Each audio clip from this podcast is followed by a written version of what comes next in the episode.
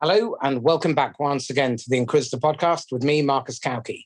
Today, I'm delighted to have as a return guest Alan Tang from Oblinger and Tang, and also a co founder of the Negotiation Tribe. Alan, welcome. Hi, Marcus. Nice to be here again. So it's a pleasure. it feels like it was only yesterday. So, today we're going to talk about something that people really generally misunderstand uh, which is narrative. Uh, what I'd like you to do, if you would, is describe the difference between story and narrative and why the difference is important.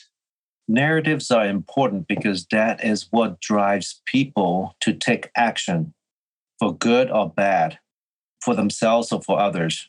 Stories throughout history has been the way that generations have taught the next the, the young uh, younger kids, right?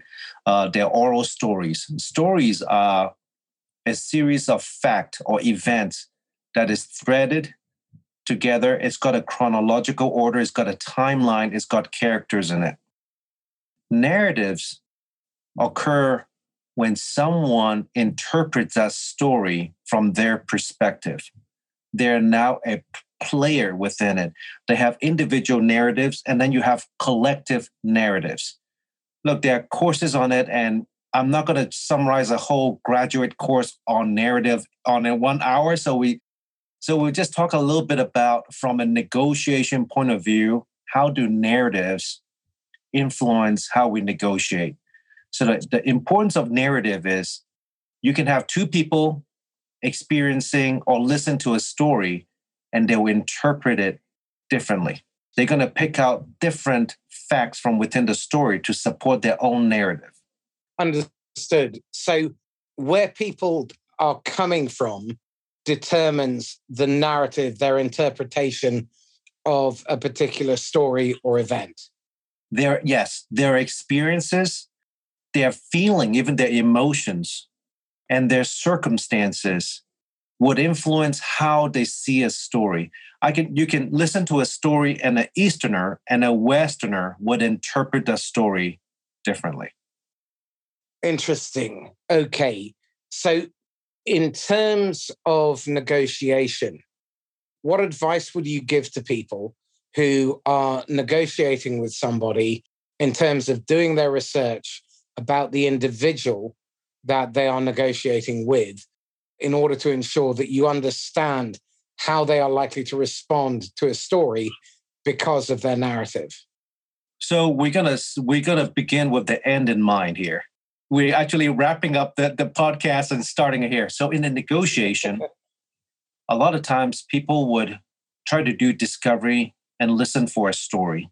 They should instead listen for the narrative. How does the person see the story from their perspective? How does it influence how they feel about it? Or how did they feel when they were experiencing the event? What do they okay. find?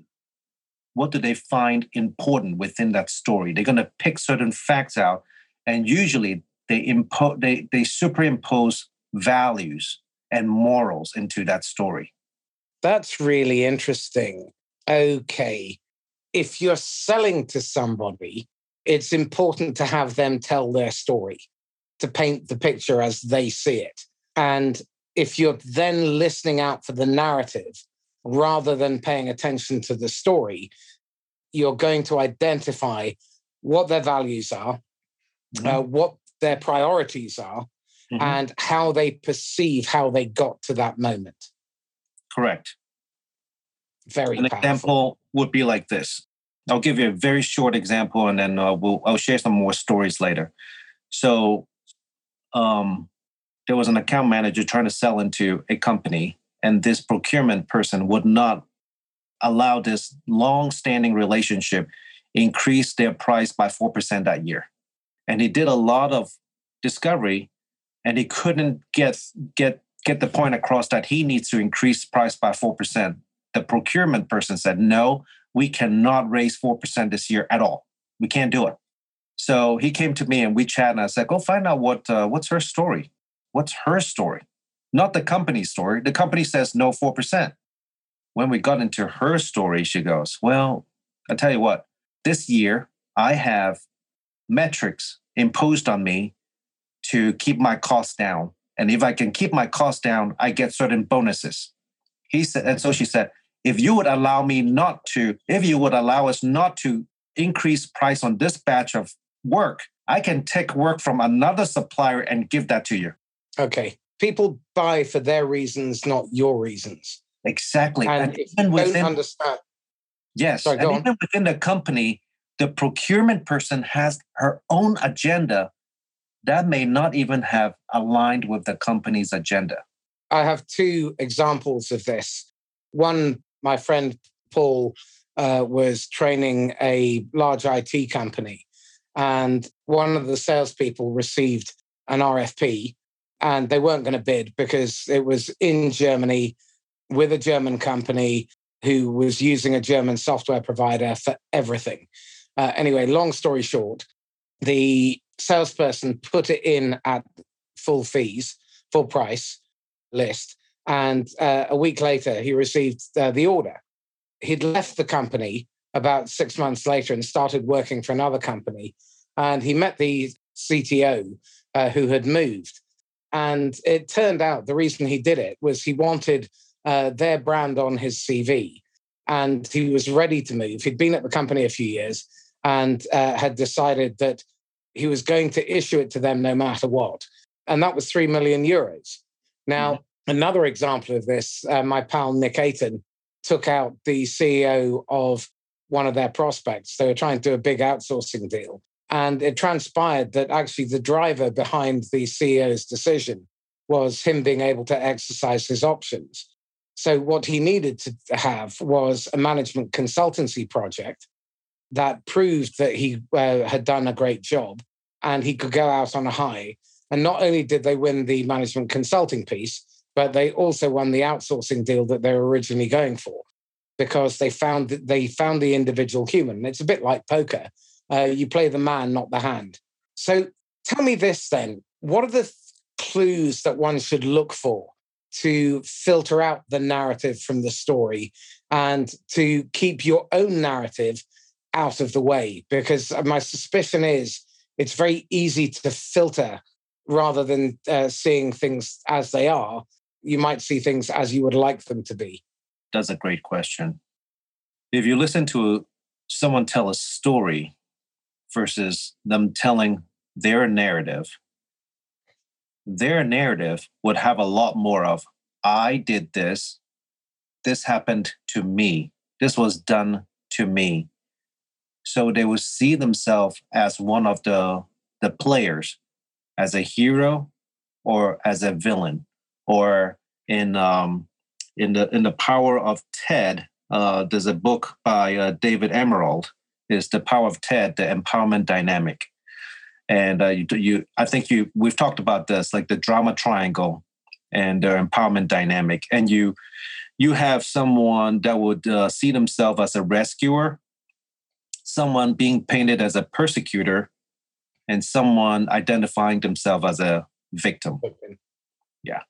So when they start taking uh, like a prominent role or things that were happen happen that happened to them and that was out of their control, they have now put themselves into it and they have a, a narrative. And when a person has a narrative that is reinforced over and over again, it can have positive or negative impact on their behavior.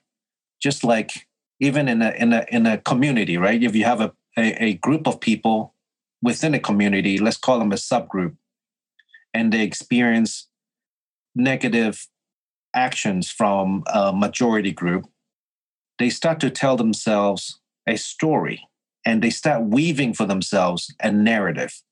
And we call this a collective narrative. And that's when you have rebellion or you have civil war. People act on that, and within it, they have values. Usually, I was unfairly treated, I was abused, I was bullied, right?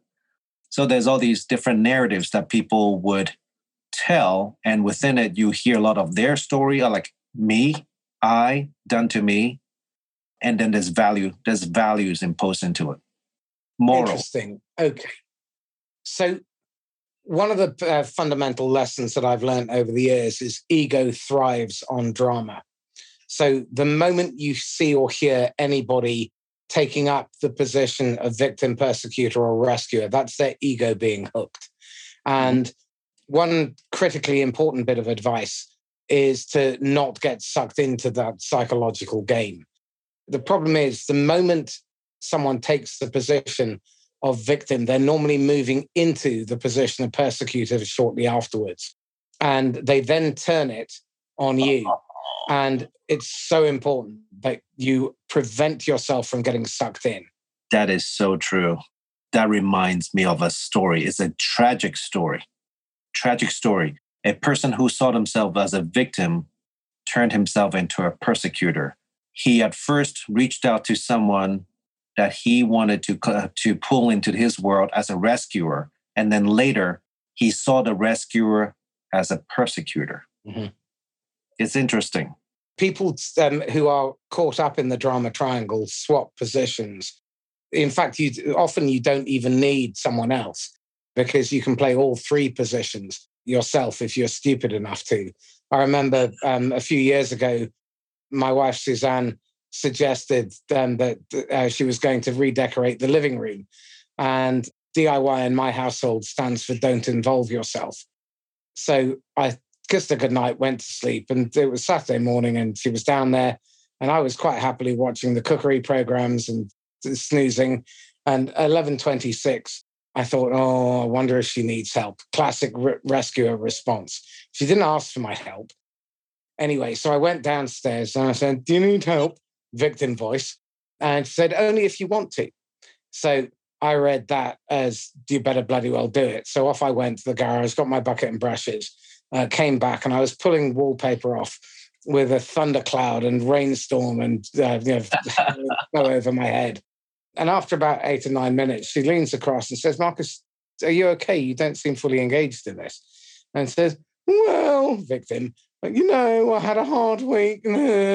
anyway, long story short, she said, I know you've had a hard week. I've hardly seen you. And I thought it would be nice if we did something together. When I said only if you want to, I meant only if you want to. And I'd managed to play all three positions without involving her. Sorry, Suzanne. Nice. Yeah, absolutely. You guys are going to have a, interesting pillow talk tonight after she listens to this. She's like, "What do you mean?" no, no, no. She remembers that. I've used this story many times uh, to illustrate my stupidity and the point what's really important is to understand the antidote to the drama triangle, the antidote to letting your narrative color your judgment of the other person is the winner's triangle. Instead of being a victim, you're vulnerable. Instead of being a persecutor, you're assertive. And instead of being a rescuer, you're nurturing and empathic. And the beauty of that is that you can be fully present. The problem with the drama triangle is it drags you into the past or causes you to worry about the future. And one of my favorite quotes from David Sandler is worry is interest paid in advance on borrowed trouble. And I, I think far too often, one's attachment to an outcome, attachment to being perceived in a particular way, in the procurement lady's case, the attachment to her bonus meant that it gave leverage to the salesperson when they finally worked it out.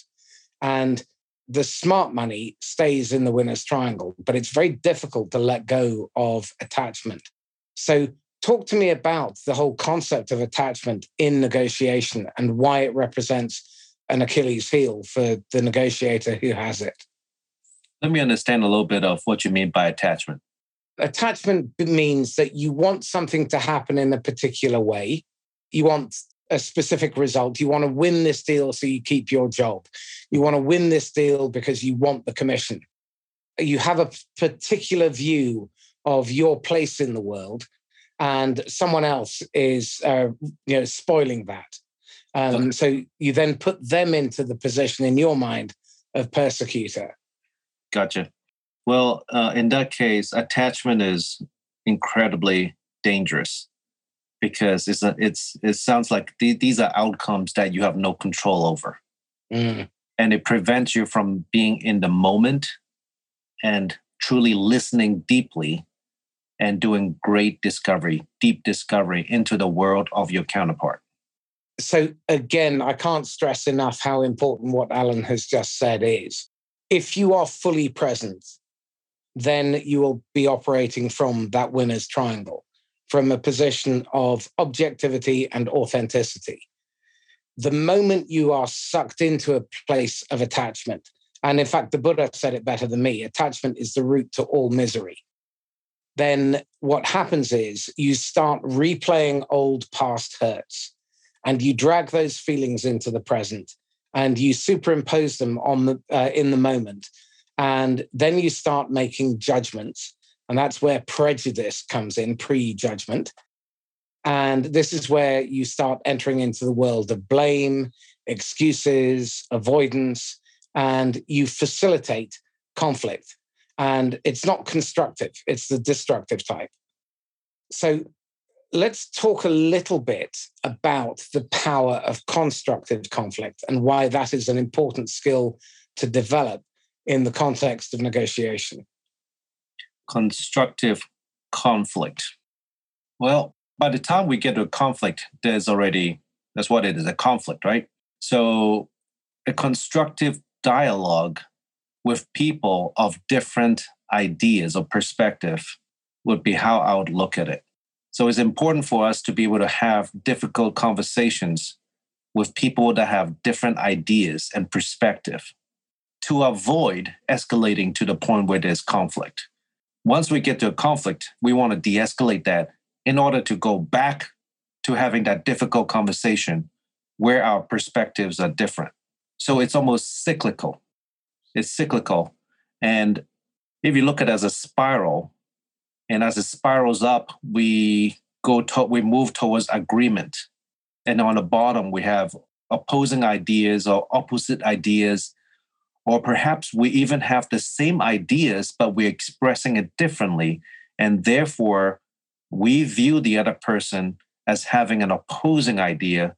But sometimes, after people talk through what they really see or how they see things, and Marcus, you may come across that as well. They go, Oh, we actually see things the same way. Often you are in violent agreement, but you're misinterpreting because of that narrative and history, and also mismatched expectations. I think the mother of all fuck ups, you know, the mother of disappointment, of mismatched expectations is ambiguity. And one of the things that I really love about the work you and Dan are doing is that whole concept of mission and purpose. Mm-hmm. And would you mind just ex- uh, defining what you guys mean by that? Mission and purpose are two different things, but we, we kind of lump them together. In a negotiation, the mission is the overall goal, the long term aim, what the other party wants to achieve, what are they setting out to uh, accomplish, right? The purpose is event based, and each event drives and moves the efforts towards their long term mission. It's almost like purpose is the story, whereas event is the narrative. Oh, you mean the mission is the narrative? Uh, sorry, uh, mission is the narrative. Yeah. Yes, similar. I would say the narrative is the mission, what they really want. Yeah. And then each event is a subplot. Okay, got it. We, we're going to move the subplot a little bit along until the whole narrative is told from their world, from their perspective, never from you as the seller's perspective. They don't really care about Absolutely. why you went into business, and, and and people sell that a lot. They only care about how are they gonna, how are you gonna help them move their company and their efforts towards their long term aim. Well, again, this is where I think sales has gone so off the rails because at the heart of everything that we do we need to keep in mind that the customer is only interested in their delivering on their outcomes for them to be successful. They don't care that you want to go on the President's Club holiday to Barbados. Uh, they don't care that you've got a, a quota to um, I have and, had a salesperson tell me this, Marcus. You're going to get a kick out of it. I went to buy a car, and the car salesman goes, I am so close to winning this uh, trip to to Caribbean. This is pre-COVID, and in my mind, you know what I'm thinking? Leverage. Oh, yeah, I don't care. And now that I know you need to do it, then okay, that's going to mean a lot to you. To the point, Marcus, he's willing to lose money on selling the car. Yeah, because it's not his money. That's the other thing. But I think a really important theme that I'm driving home is this concept of buyer safety. I fundamentally believe sales has lost its way because of the way sales is now driven towards quarterly quota attainment, um, being very transactional. And our job uh, is to help our customers achieve their outcomes. That's why sales exists. It's a service profession. And if you don't have that concept of buyer safety front and center, then they cannot trust you because your selfish self interest is being served before theirs. And if you're not ready to surrender the outcome in order to achieve the outcome that they need, even though you may be coming at it from different positions and knowing that when you start out, you will not have reached agreement, ultimately, your success is dependent on helping them deliver their success. So, one of the conversations you and I have had many times is about creating a steady stream of strong and sustainable little agreement after little agreement after little agreement, and being willing to engage in challenging conversations without being disrespectful, but recognizing that you are the expert in your field um, and it is your responsibility to make sure that your customer is safe from making a bad decision. If it's not right for you or it's not right for them, all you're going to do is create a problem for yourself down the road. And there are times when it does make sense to walk away from uh, the wrong type of business. If you cannot find consensus that both sides can live with eventually, then you have no business selling them Absolutely. I mean, even Dan, Dan and I, there are some cases, it's very rare, very, very rare, but it does happen that there are some students that we have to invite for them to leave the program. Mm-hmm. Not everyone is an ideal student. Not everyone is an ideal client. Sometimes you have to invite them to just walk away or leave the program. We give them the right. We give them the right to say no to us. Fair um, enough. I think it's important to do that because that lowers resistance and it eliminates the threat because no one wants to be strong armed into the wrong decision. And no one buys products or services, makes investments because they uh, want to deliver lower value. No one comes to you because they want to make a poor business decision that has lasting ramifications for themselves and the company. So it's your responsibility to be a fantastically astute listener and listen for what's not being said often as much as what is being said and listen for the nuance. And I think this is where sales has gone wrong as well, because so many sellers are under pressure to try and get the deal in this month, no matter what. And that, I think, is an abuse of the position. Your thoughts? Yeah, we're talking about that winner's triangle, drama triangle, the whole mindset that is destructive, right? With your permission, I'd like to circle back to narrative and story because that's yes, this podcast, right? And I want to share a tragic story. I think your audience may like because I see this played out in many different companies.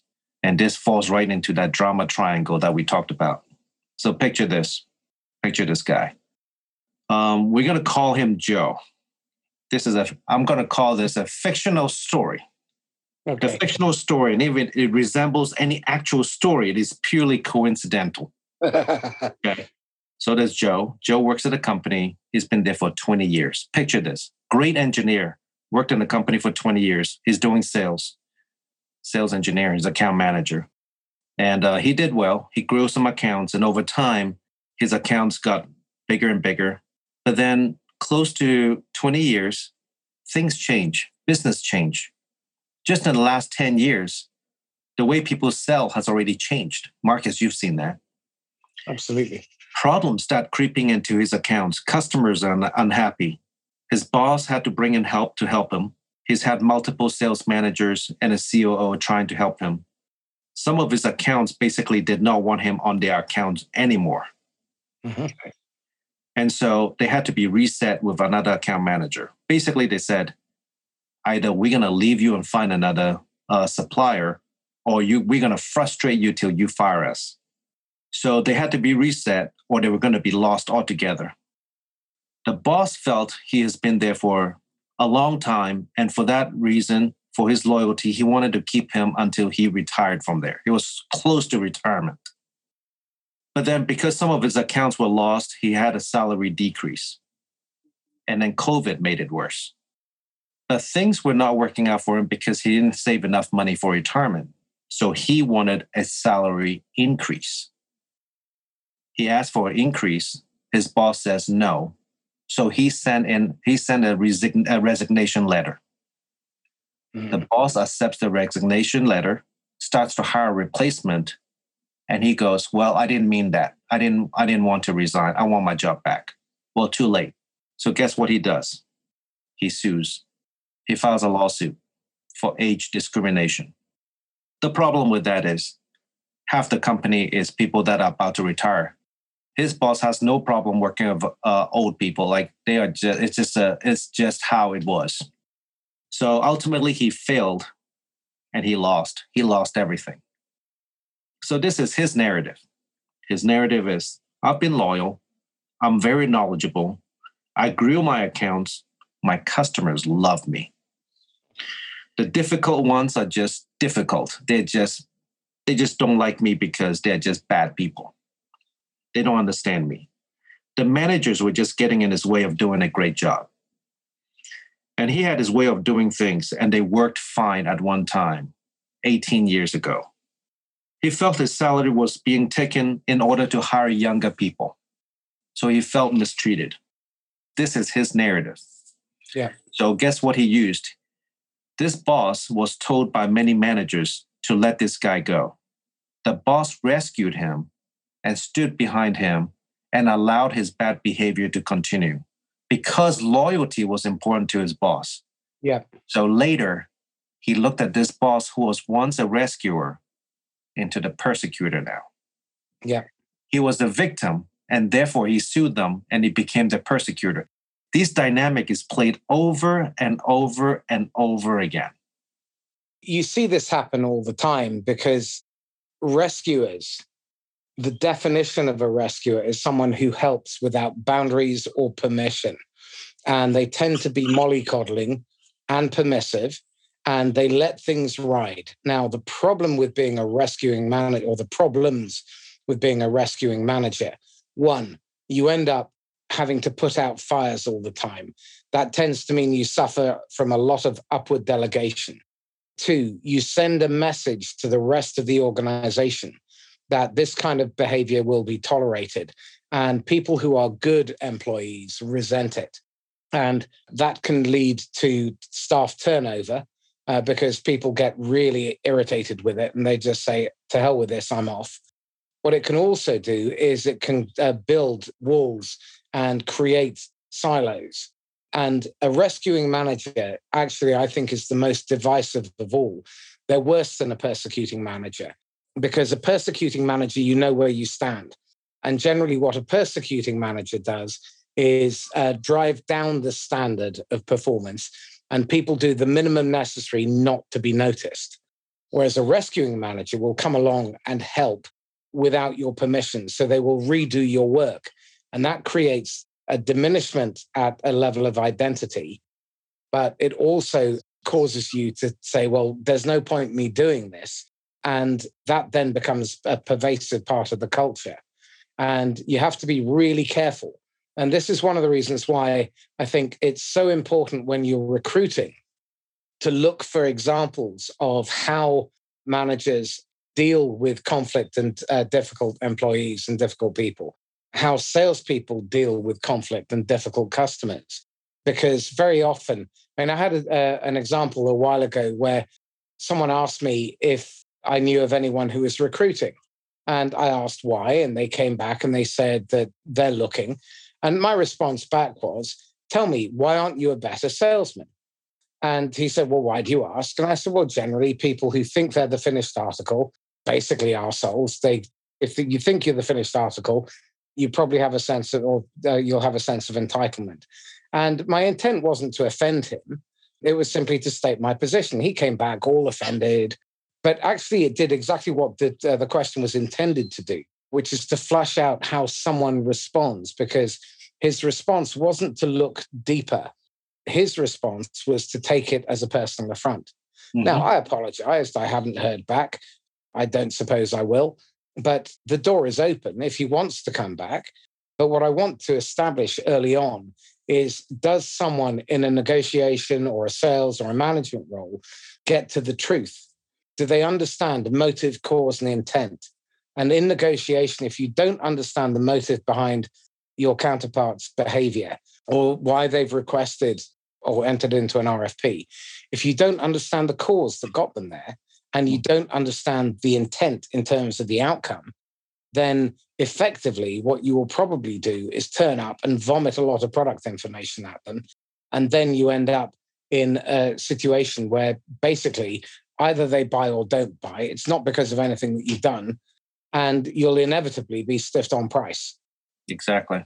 You mentioned something that uh, I wanted to point out a little bit. And sometimes you can say something, and I recently put a post on LinkedIn and you made it you made a you made a comment or you made an observation and someone took it as a, a personal affront to probably their identity their their behavior whatever you may not have that intention and i think that is a very detrimental behavior for salespeople to have and one of the things that dan and i train into our students is curiosity whenever you feel that you've been offended is to go straight into curiosity mode Whereas a lot of people would fall into the narrative trap.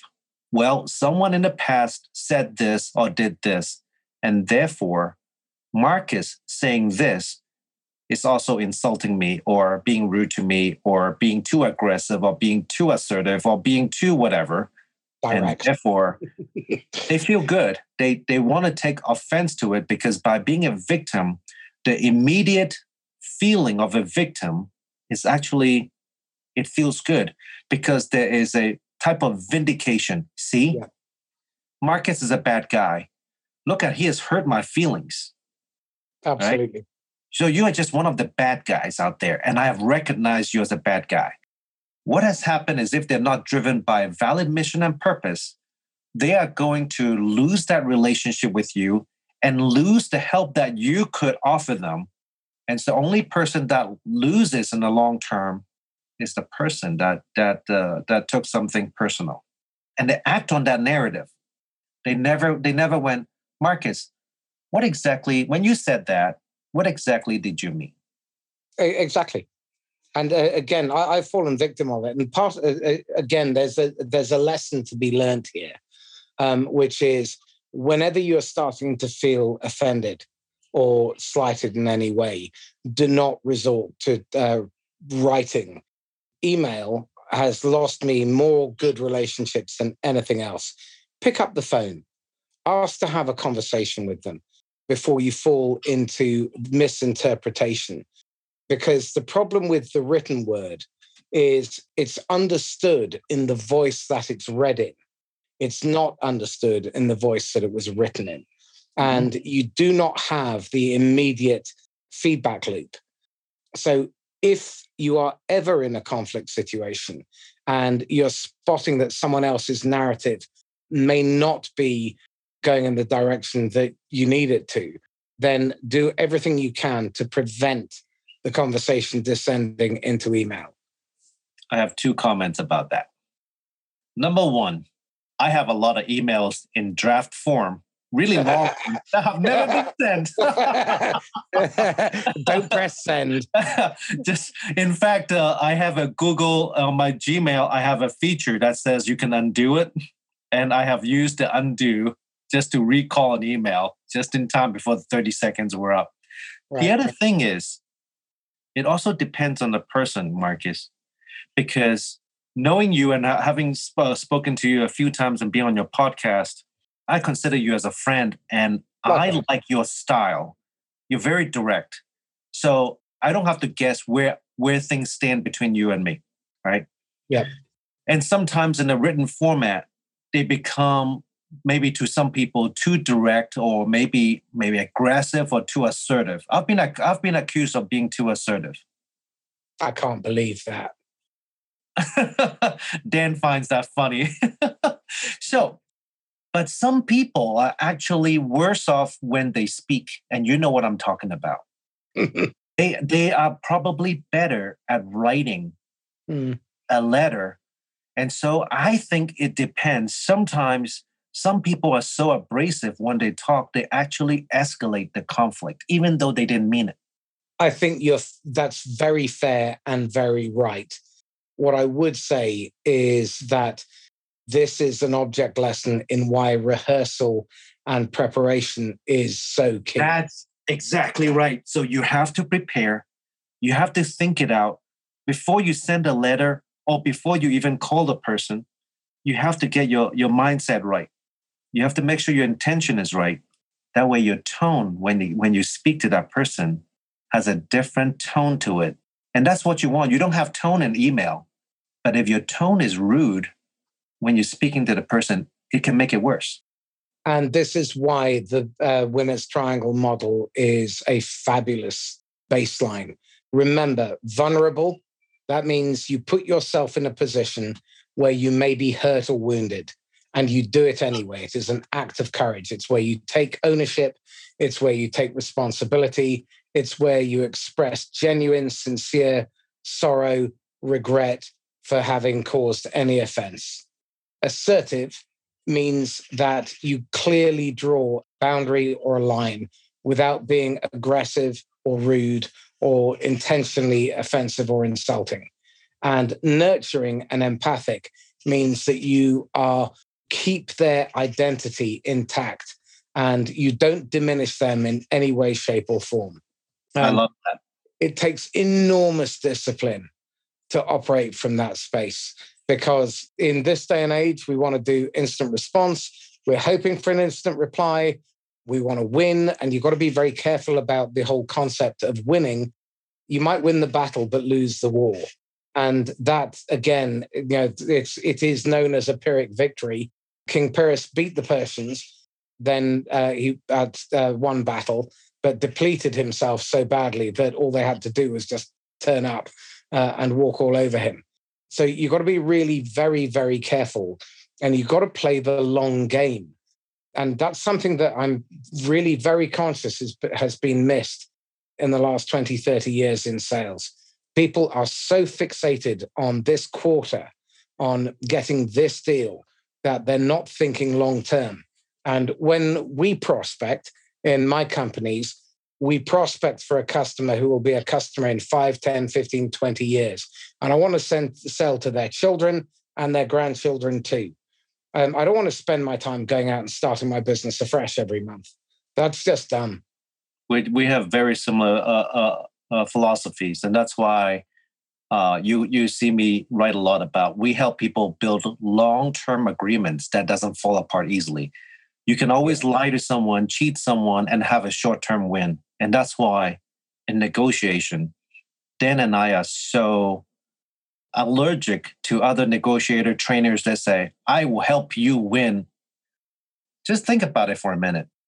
If you are someone that is trained by a negotiator that helps you win, and I know about it, why would I want to negotiate with you? Because I want to lose? Yeah. Right? So we don't even think of, we talked about, we don't think about winning and losing we think about do you get to move your mission and purpose forward? And do I get to move my mission and purpose forward? And that's it. There is no competition. I don't have to win. And the only way for it is for you to lose. That said, tomorrow we're supposed to have a conversation, you and me, about uh, the, the some of those uh, terminology, uh, which I like of your Venn diagram. And I think you and I have the same idea of uh, when you when you mention win-win. It's an it's a heuristic of what what Dan and I talk about mutually beneficial agreements that moves our respective mission and purpose forward. But not everybody have that same idea. Absolutely. But again, I think that um, a lot of that has been built out of a commercial culture that is being driven by the wrong motives and the causes. Uh, I'm on a mission at the moment um, because what I'm very, very conscious of is that you cannot change the behavior of the people in your organization until you change the thinking and culture of the leadership. And that is being driven by short termism, by investors, by publicly listed companies, being driven by the stock market. And the people who suffer from that inevitably are customers. But in between, what you find is your employees suffer from it as well because they feel that pressure. They, they are uh, we see in sales the rise in mental health problems.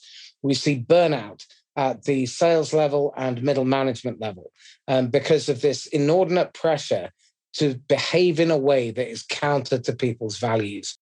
Because we are a social species, we like helping others from within our tribe, and our customers should be part of our tribe. They're not the enemy. And Absolutely. what's really interesting, I'm having conversations with a handful of really forward thinking procurement uh, specialists who look to the long term. They want to create partnerships with their suppliers. And it doesn't make sense for them to constantly beat up their suppliers because the supplier will try and find a way to get even or cut corners. And so, again, depending on the type of purchase, if it's got low financial impact and low supplier risk, then it's a commodity and both sides know where they are. But the problem is that if you don't understand why a purchasing person is buying that product or service, and you don't understand what they're trying to achieve in on behalf of the business and the line of business managers and this uh, executive, then chances are you will miss the big picture. And this is where most salespeople and tactical procurement people get it so wrong because they're only thinking about this short term battle and they're not thinking about the war that you could be winning uh, as allies uh, against the problems that they're facing. So you said something that is so, this is the last couple minutes is just so key. I would summarize it. We're just we're just trying to build organizations that are essentially good people. Yeah, it's good people. You want them to be good people to care about who they're serving. The problem is, uh, you've probably seen it, is sometimes companies want that and it's multifaceted, it's many different areas, right? So you have organizations that believe in it, but then because their hiring process is broken, they bring in salespeople that don't embrace that idea and then they ruin the reputation of the company. I couldn't agree with you more. I, one of the things that we're going to be working on within the community this year is what does good really look like? Because what has passed for good in sales for so long has been this alpha, I, win, you lose, hyper competitive. They're not collaborators. What COVID has brought into really sharp focus is the imperative of becoming more collaborative. I look at the growth of the channel in the last 12 months, and the channel has thrived. In fact, one of the reasons why the economy has still kept turning is that the channel has stepped up to the plate. And because they have developed long term relationships uh, with their vendors, with their customers, they've been able to solve problems. Whereas the vendor organizations are so often driven by this short term objective, which is to scale and grow at any cost, acquire as many new logos as possible, no matter what price you sell at, grow without profit and grow without strong fundamentals, and um, then work towards a rapid exit. And that is being driven by the venture capital and to some extent the private equity community and by the markets. That I think is something that we have to stand against. We have to fix that.